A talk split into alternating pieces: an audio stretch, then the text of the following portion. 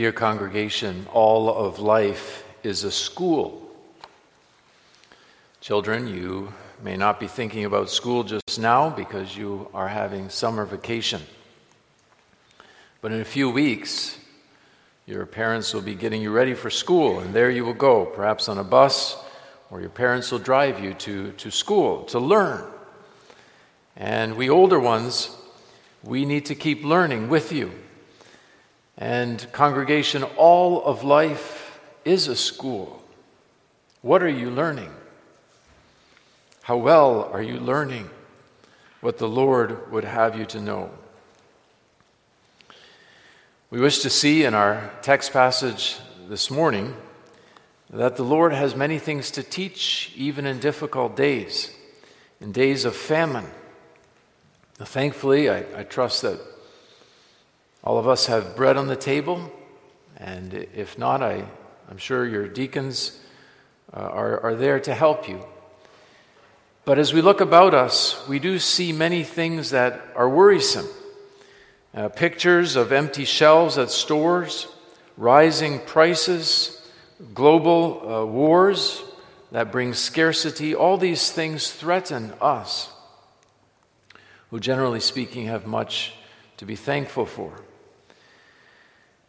But beyond economic scarcity, there's also spiritual famine. Amos chapter 8 speaks about days in which there will be a famine of the Word of God, where the truth of God's Word is not widely known or widely accessible. Uh, may we not have days like that. May we pray against days of that. Well, certainly there are many in the grip of such a famine today all around us. There can be providential circumstances too that give leanness in our minds and souls. And all these things make us able to relate to the situation that lies before us in the text. 1 Kings 17, verses 5 through 24. And let me read just simply here, though we'll deal with the whole thing, uh, the last verse of our chapter the climax, if you will, of the whole chapter. Verse 24. And the woman said to Elijah, Now by this I know that thou art a man of God, and that the word of the Lord in thy mouth is truth. Thus far, the words of our text. Our theme, looking to the Lord, is simply lessons learned in days of famine.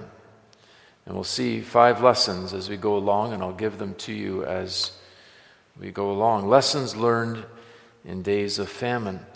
And the first lesson that we hope to see is that God proves. God proves.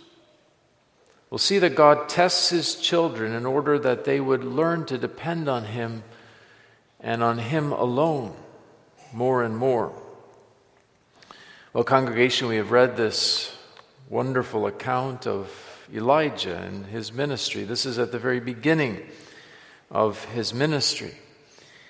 Because of the people's sin, Elijah had been commissioned by God to speak to King Ahab, that wicked king who had led the people into Baal worship and into idolatry. He had marched young people and children into the court of Ahab one day and he had come from the court of the Most High with a message for this king. And he said, Thus saith the Lord, As the Lord God of Israel liveth, before whom I stand, there shall not be dew nor rain these years, but according to my word. What a challenging, what a convicting word to Ahab from the King of Kings and the Lord of Lords. And Elijah did not stay behind to answer questions or give any further explanation.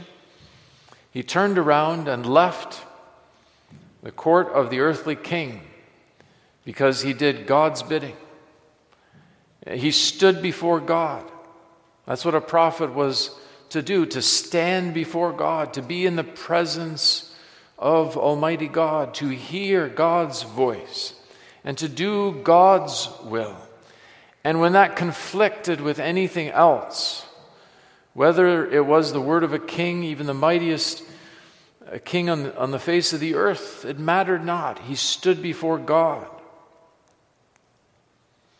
And so he turned in obedience to the Lord's word, and the Lord provided for him. Children, you know that he went to this brook, Cherith, off of the Jordan, a desolate place in many ways. And there, God's creation fed the prophet. Ravens, who are normally selfish and greedy birds, keeping everything for themselves, they greeted him every day with food in the morning, and they came back in the evening as well with God appointed food. And the brook by which he encamped provided water.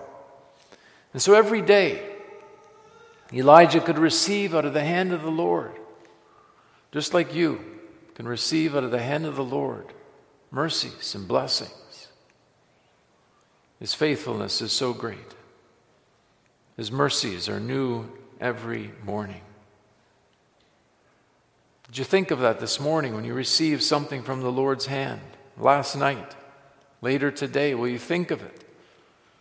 The Lord is providing out of His almighty, all wise, His gracious hand to sinners like us. And it could be that Elijah, just like we uh, do, perhaps over time took these blessings for granted. He woke up in the morning and he knew the ravens would come, the brook would be there. But there was another trial awaiting Elijah. The brook got smaller and thinner until there were only a few murky pools left from which he could collect a little drinking water. And then one day, this water also would be gone. The brook would simply be one dry channel of baked mud. The Lord had said to him, Thou shalt drink from the brook. Was the Lord keeping his promise? Was the Lord remembering his own word? Well, the Lord had not told Elijah how long he would drink from the brook, but only that he would drink from the brook. But the Lord's care over Elijah would not cease, because the one who gave the brook would be able to give provisions by other means as well. In congregation, that is a lesson for us as well. We sometimes look to certain things, certain conditions to provide us our daily bread, our daily food, our daily provisions. But the God who is provided through those means, He may choose to provide through different means as well. You've heard the expression that when God shuts one door, He opens a window. And this is true in this particular case as well. The word of the Lord came to Elijah again. Verse 8. And this time the Lord would provide uh, to Elijah in a more mysterious, humanly far fetched way. That is through Zarephath. Now, Zarephath, young people and children, was a city north of Israel. It was actually in the territory of Sidon. And Sidon was the region that Queen Jezebel was from, over which her father reigned. So, in essence, he's being told here to leave Israel, to leave the land of promise, and to go to enemy territory. And not only that, but what a perplexing word of the Lord this was, a widow woman would care for him there. So he'd go to a region that was certainly hostile towards Israel and to the worship of God. And a widow woman. Now, widows then would have been among the poorest of the poor. Humanly speaking, or just in an earthly way, it, would be more understandable to receive bread from ravens than during famine, days of famine, to receive care and food from a widow woman. And yet, this is God's way. And this was God's call. And yet, what a test it was. Now, the word Zarephath actually means oven of refining. And it's probably, young people, because there were furnaces there, because there was iron and other different kinds of metals that, that were produced there. And so Zarephath probably had furnaces to, to process ore, iron ore. But the Lord is testing Elijah's faith in all of these things. He's a man of God, yes. He believed God's word. But God tests his own work. And he tests his own word and our faith in his word. Elijah, remember, was a man of like passions as we are. I wonder what you and I do when God puts us in his test, in his furnace of testing. One of the things, young people and children, you'll have when you go back to school is tests. You might not have them every day, usually not, but those are times in which the teacher is trying to figure out whether you've learned the lessons that he or she has been teaching you. And so, too, in God's providence, He sends us tests, testing circumstances, in which we must hear His word and take His word back to Him and trust what He says even if everything seems contrary to His word? Is He worthy of being trusted, no matter what seems to be the case? Well, that first of all, congregation, lessons during days of famine, God proves. But secondly, God promises. God promises. And God gives his promise that the believer might lean on it. God gives his promise that the believer might lean on it. Well, Elijah, having heard this new word, this fresh word of the Lord, he travels about a hundred miles by foot northwards outside of Israel. And as he goes this journey of a hundred miles, he sees the famine, all the many shades of brown all over the fertile, uh, otherwise fertile countryside. Just like we sang, God's judgments are over the earth, and even princes can taste what when God withholds his blessing when God punishes, his judgments are strong to destroy. Do we have eyes to see the judgments around us as well? Those things that are coming over our world wars and rumors of war, plagues, scarcity, famine. Do we take them in? Or do we live in a bubble in which, well, as long as I have enough, all is well. Elijah certainly was, was a man who, who looked for what God was doing and took it all in. And it weighed on him, as we can read in later chapters when he cries to the Lord for rain. He realizes that sin brings death, and sin, sin brings misery. He sees these things in evidence just like we see them today. But then finally, shielded by the Lord's providence and sustained by the Lord, he reaches Zarephath. And in verse 10, we read something very interesting. And when he came to the gate of the city, behold, a widow woman was there gathering of sticks. Behold, a widow woman. Elijah didn't need to seek high and low for this widow woman that the Lord had spoken to him about. No, there she was at the very gate of the city. The Lord had kept his word. Whatever questions may be may have been in Elijah's mind about all that would happen or could happen, here's a token for Elijah that the Lord keeps his word. Behold, a widow woman.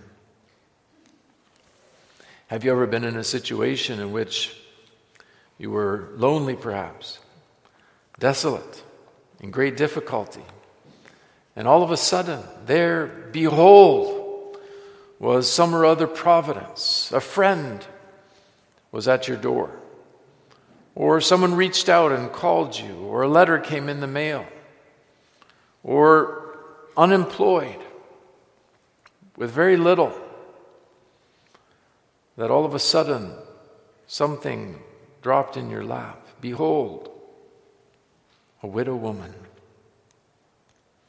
You see, the Lord is still testing Elijah because when Elijah sees this widow woman, he sees her poverty.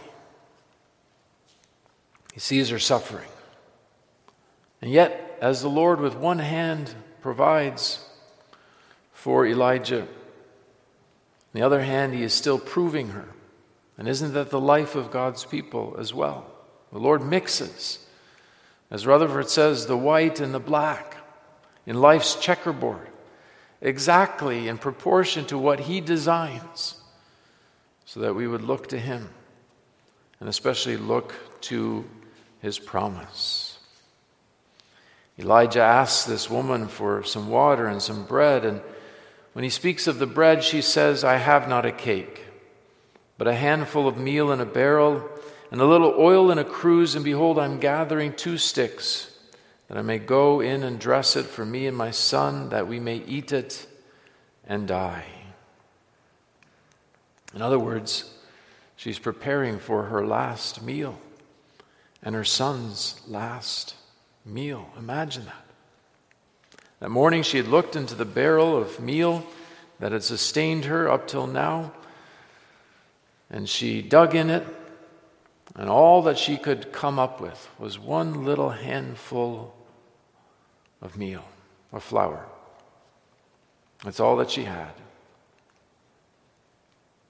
She'd have to sit across from her son and say, Son, we have nothing left.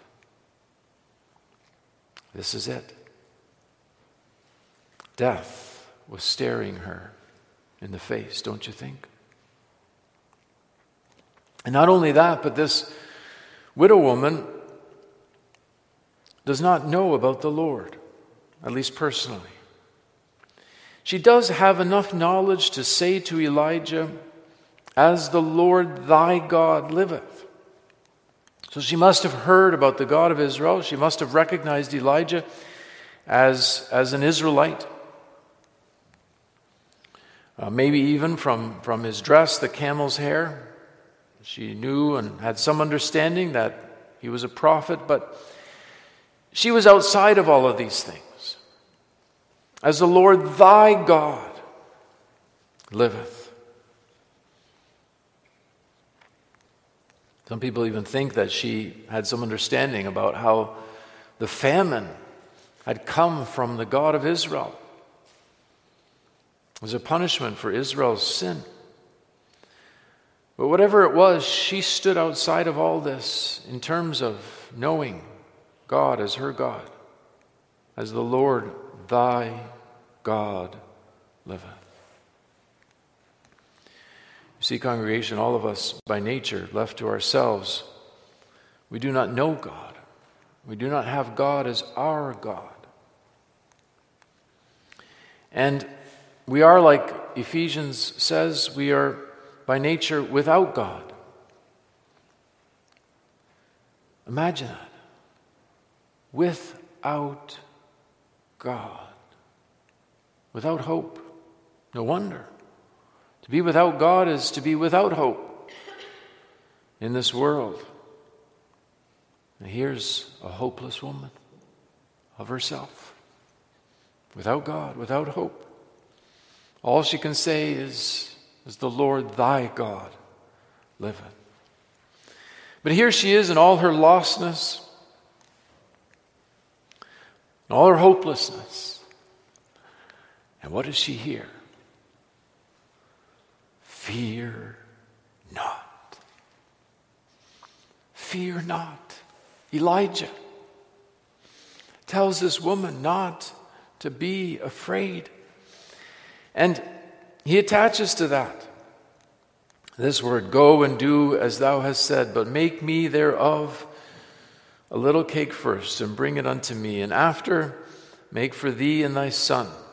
For thus saith the Lord God of Israel The barrel of meal shall not waste, neither shall the cruse of oil fail until the day that the Lord sendeth rain upon the earth.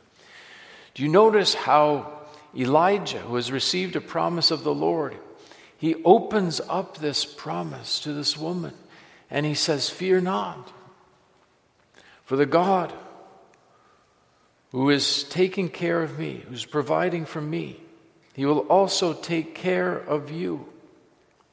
Fear not. He promises, not just to Elijah, but through Elijah to this woman. The word of the Lord goes forth to this Gentile region, to a very surprising person a widow woman who has nothing to offer, in a certain sense, uh, to, to the Lord, bereft of the benefits and mercies that were upon Israel, and bereft here even of hope. Her last words before Elijah spoke to her were, and die. We will eat our last meal and die. And Elijah says, Fear not. Well, congregation, do you see in this a picture of what God's grace is and what God's grace does when it enters into our lives? There we are in all our death, with all our hopelessness, with all our being outside everything. But the Lord comes, and His Word is so rich, so full, so free, so surprising, so miraculous. Fear not. How can it be? The barrel of meal shall not waste, neither shall the cruse of oil fail. Do you hear, congregation, behind this, the rich heart of a providing God? Whose heart is so full of mercy that he provides not just physical blessings as he did here in the text, but he's so eager, so earnest, even in providing spiritual blessings. Wasn't there one who came in the fullness of time and who said, even to people hungry, thirsty for physical food, he said, I am the bread of life. He that cometh to me shall never hunger. He that believeth in me shall never thirst. Or to that other woman, not a widow woman per se, but that Samaritan woman. The Lord had said to her, If thou knewest the gift of God and who it is that saith unto thee, Give me to drink, I would have given thee. Thou wouldst asked of me, and I would have given thee fountains of living water. That is our God. That is the God of the Scriptures, whose heart is so full, so brimful, so overflowing with mercy and love for hell deserving and death facing sinners. Do you know something of that? Has the wonder of that ever taken hold of you in your life. You think to yourself, maybe even, this is too good to be true. How can this be? Well, look at it. A widow woman, the Lord from on high, from heaven, He views the inhabitants of the earth, and he has regard for this woman who has nothing, who deserves nothing. And yet the Lord looks on her in tender compassion. The word must reach her. And his promise, which stands secure, will reach her and which will do her good. Days of famine, God proves, God promises. But thirdly, God prescribes. God prescribes. And here we, we stay with this widow woman for a while because as the Lord, through Elijah, preached to her words of hope, words of life, words of mercy, the Lord does call her, prescribe to her a certain way.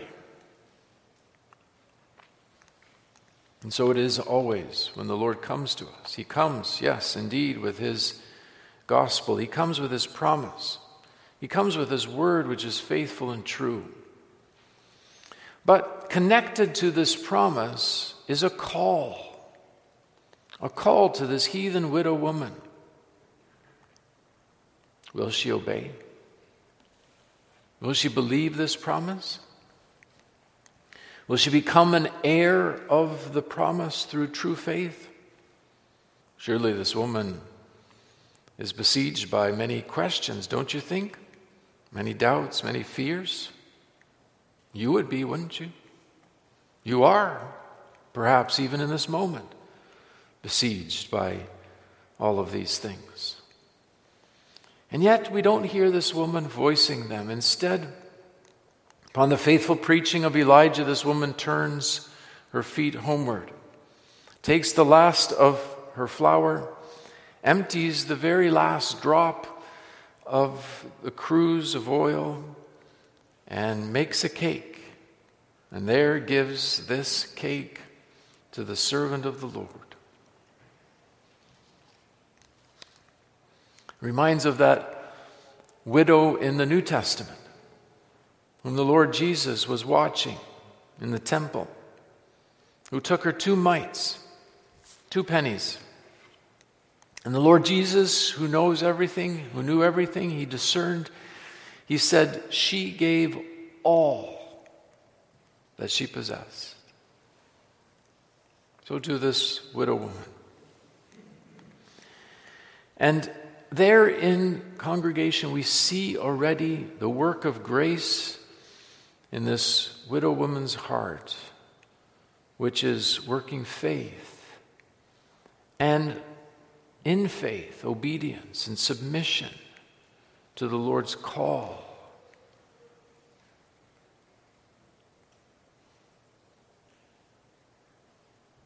That is what we need. In our catechism, in the treatment of the Lord's Prayer, it talks about the petition, Give us this day our daily bread. And in that connection, it, it says that we and all men may renounce our own will and without murmuring obey thy will, which is only good. It connects there doing God's will with the provisions that the Lord is so pleased to give us. And when you look at this widow woman, you see how exactly that's what the work of grace does in her heart and life. She renounces her own will. Her will was to make a cake for her and her son. That was her own will. And given the circumstances, there was nothing wrong with that per se. But as soon as the Lord said to her through Elijah, Do this for me first, for my servant first, this woman renounces her own will. And she obeys the Lord's will, which alone is good. Congregation, you are privileged to receive many overtures of mercy from the Most High God. The gospel is preached here in your hearing from week to week. The good news of eternal life through Jesus Christ for sinners comes to you week by week. But I ask you, is there this heart that's been brought into submission to renounce your own will and to submit wholly and solely to His will? I'm not asking whether you tremble at that, whether that is difficult for you, whether you have many fears or doubts in the process. But as you hear God's word, His call to repent of your sins, to confess them, to flee from them, to seek God and live, to believe on the Lord Jesus Christ and be saved. When you hear these and so many other calls, do you seek with the help of the Lord? You seek His grace to renounce your own will and to cleave to His will? Do you pray, Help me thy will to do? Thy truth I will pursue. This is one of the lessons, very important, in the school that the Lord leads us in, in all of life, but also in famine. The Lord proves, the Lord pro- promises, the Lord prescribes, but the Lord also provides. And we read that in verses 15 and 16. And she and he and her house did eat many days, and the barrel of meal wasted not. Neither did the cruse of oil fail, according to the word of the Lord which he spake by Elijah. The Lord provides. The Lord is a providing God. And the Lord, who in his grace has issued his promise, and in his grace gives the obedience to his call, that same grace rewards his own work by daily miracles of grace. They did eat many days. And notice, congregation, how this provision of the Lord was meted out in daily bite sized pieces, reverently speaking. It wasn't so, children, that this barrel of flour just filled up to the brim in that moment, miraculously, and that this woman had had a supply for a half a year or more. No. The barrel of meal wasted not, neither did the cruse of oil fail. And what that means is that every day this woman went to the barrel and went to the oil, the cruse, and the Lord had meted out for her exactly what she would need for that day. Not anything more, not anything less. And why did the Lord do this? The Lord did this in order that she would depend on Him every day. So it is with grace in our hearts, dear believers. Wouldn't you like, and doesn't your heart sometimes wrongly desire just this full measure of grace so that you'd never, ever doubt or fear that you would not have enough? that you would go on in life and you would prosper in every way, that you'd be victorious over every enemy and every conflict. And that you'd know that not just by faith, but that you'd have that, as it were, in your own experience and in your own back pocket, your own resources, so to speak, that you could just take a look at yourself and you'd know, I can persevere till the very end. That's what we sinful creatures that we want. But the Lord wants us to live out of His hand in every way, but also spiritually. He, reverently speaking, He wants us to live hand to mouth, hand to mouth. That is to go to Him every day with His promise, pleading it, looking to Him, and to receive what He gives us for that day. He feeds each hungering soul that for His mercy cries. The Lord loves to hear the cries for mercy. Just like parents. It's not such a good parent who who packs all the cupboards and the shelves and the fridges full and then goes off and leaves the child to fend for him or herself. That's not a parent. A parent wants to hear the children say, What's for dinner tonight? What are we going to eat just now? Because we want that fellowship, right? We want that communion.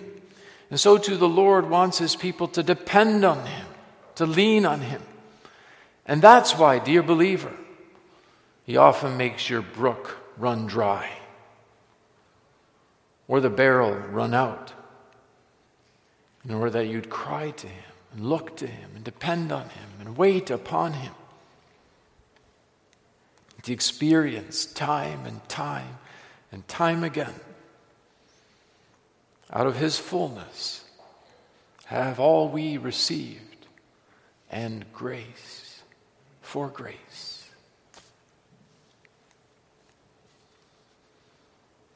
In that way, congregation, this needy woman experienced a beautiful way of living.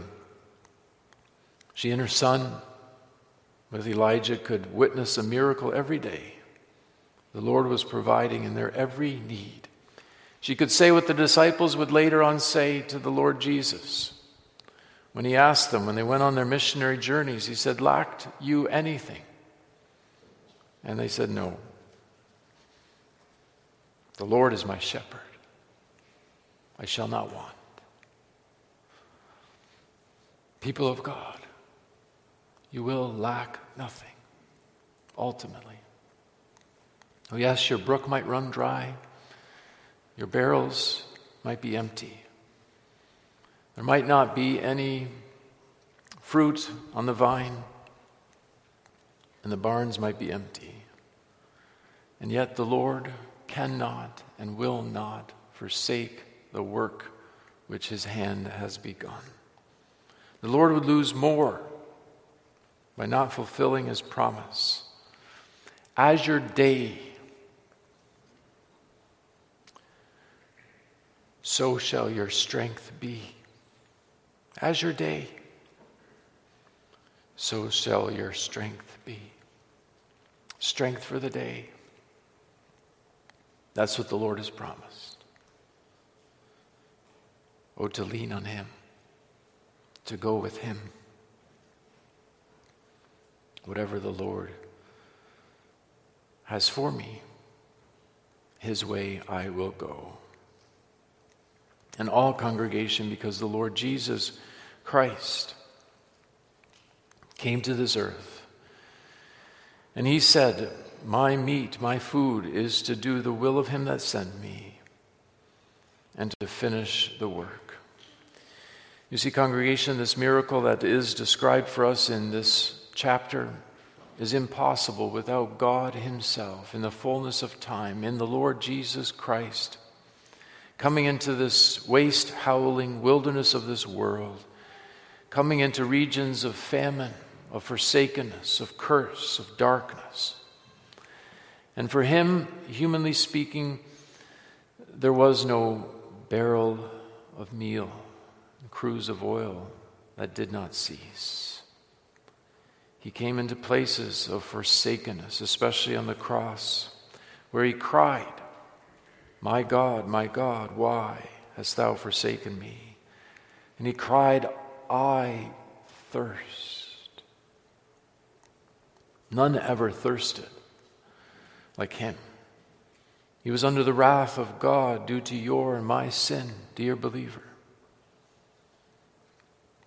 He suffered death. But all to give sinners life. And this is what we see, especially in the last section of this chapter, where we see not only that God proves and that God prescribes and that God promises and that He provides. We also see here, lastly, that the Lord proves Himself to be the author of life.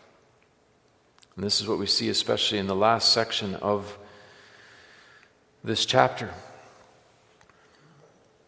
Though the widow woman was receiving much from the hand of the Lord day by day, the Lord continued to prove her and proved her in a, a way that would have been to her very devastating. Because amidst all the provisions of food and drink and all the blessings associated with the presence of Elijah, one day the son of the woman, the mistress of the house, fell sick. And his sickness was so sore that there was no breath left in him. And in that moment, when her world comes crashing in, when this child that is hers is no longer in the land of the living, she, in desperation, in great anxiety of soul, great confusion over God's will in her life, she says to the prophet, What have I to do with thee, O thou man of God? Art thou come unto me to call my sin to remembrance and to slay my son? She brings there, in, in all honesty, she brings the complaint of her heart before the Lord. and notice that Elijah does not upbraid her for her language. The Psalms are filled with many complaints of believers in anguish. As long as you bring it to the Lord, as long as you cry it out before Him, as long as you pour out your heart before the Lord. And what Elijah, on behalf of the Lord, says so generously and so marvelously is Give me thy son. Give me thy son. Amazing, isn't it? Here's this lifeless child, and the Lord says, Give him to me. Give me your impossibility. Give me your huge problem for which there is no human answer. Give it to me. Transfer it from your arms to my arms. And it says here, so interestingly in verse, verse 19, and he took him out of her bosom and carried him up into a loft. The Lord undertakes for her. The Lord takes her impossibility into his own hands. And the Lord does a great wonder. But, parents, are you giving your children to the Lord? Congregation, are you giving your impossibilities over to the Lord? All those things for which there are no answers, no solutions no hope, even, humanly speaking. Perhaps sons and daughters who have strayed from the truth, who are not physically dead, but spiritually dead. Give them to me. That's what the Lord says. And the Lord does such a wonder through His Word, and through His servant, through His appointed means of grace that the woman is brought to say, the end of the chapter, Now I know. Now by this I know that thou art a man of God, and that the word of the Lord in thy mouth is truth. You see, congregation, she goes here from the blessing that she has received. She, she goes from the grace that the Lord had apportioned to her day by day. She goes to the place where she stands in awe of God, of His truth, of His Word. Because she realizes that this is the God of life, that He is the living God, that He is the only God. And this is how the Lord leads His people. He makes room for Himself in their lives, He governs their providences, He shows Himself to be a gracious God. But He does all of this in the school of life, congregation, in order that we would end in Him, that we would see more in Him, that we would see of a truth that He is God and there is none else. Are you learning this in the school of life? Are you learning this in your providences that God sees fit to bring your way? Are you learning this under the preaching of God's infallible word? Is this the language of your heart by grace this morning? Now I know of a truth that thou art God and thou art God alone. And come what may, dark days may lie ahead. Empty barrels and dried up brooks might be there, but I know of a truth. This I know that God is a living God, that God raises from the dead, and that God is the only God. God wills for his people to live in adoration of him and of him alone, no matter what that he would receive all the praise and honor and glory. The congregation, while all this is happen, happening in Zarephath, the nation of Israel is under judgment. And my last word is to you who know none of the things of which we're speaking. Oh, my friend, what a terror. What a grievous situation you are in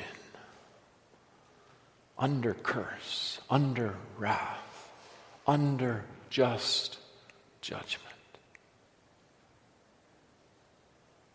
You likely don't see it. Certainly not in its truth and in its depth. Heaven is closed to you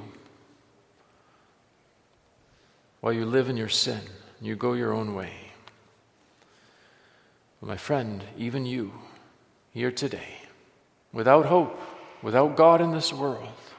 God's word is coming this day, and it's saying to you, there's hope in God for the chief of sinners. But turn then, for why will you die? Turn to this one who is life indeed in his Son, the Lord Jesus Christ. Christ alone. He is everything. In Him, there is hope for the most hopeless one here today. Has your brook run dry? Is earth not yielding for you what it once did, what you long for it to do? God is speaking to you. Hear His word. He's the living God. But don't neglect Him. Don't turn aside from Him. Don't perish in unbelief, hear his voice today and come and find a living God in Jesus Christ. Amen. Let's close with prayer. Gracious, good doing Lord God of heaven and of earth, thou reveal thyself as the only living God to sinners here this morning that our hope and our expectation would be in Thee, and that Thou wilt not forsake the work of Thine own hands. Help Thy people to live more out of Thy hand, to have more of a hand to mouth life, that we would feed on Thy mercies, that we'd register Thy faithfulness, and say, with the poet, Great is Thy faithfulness. All that we've lacked, thy hand has provided. But teach us, Lord. Teach us to end in thee.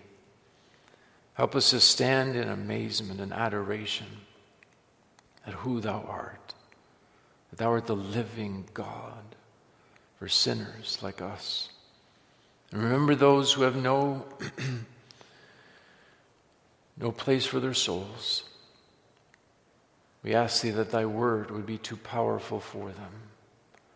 that thou wouldst draw them with cords of loving kindness to thyself, that thou wouldst be the after preacher of thine own word, that thou wouldst implant faith in the heart, and that hearing thy word and thy call, there would be that renouncing of our own will and the submission to thy will, which alone is good.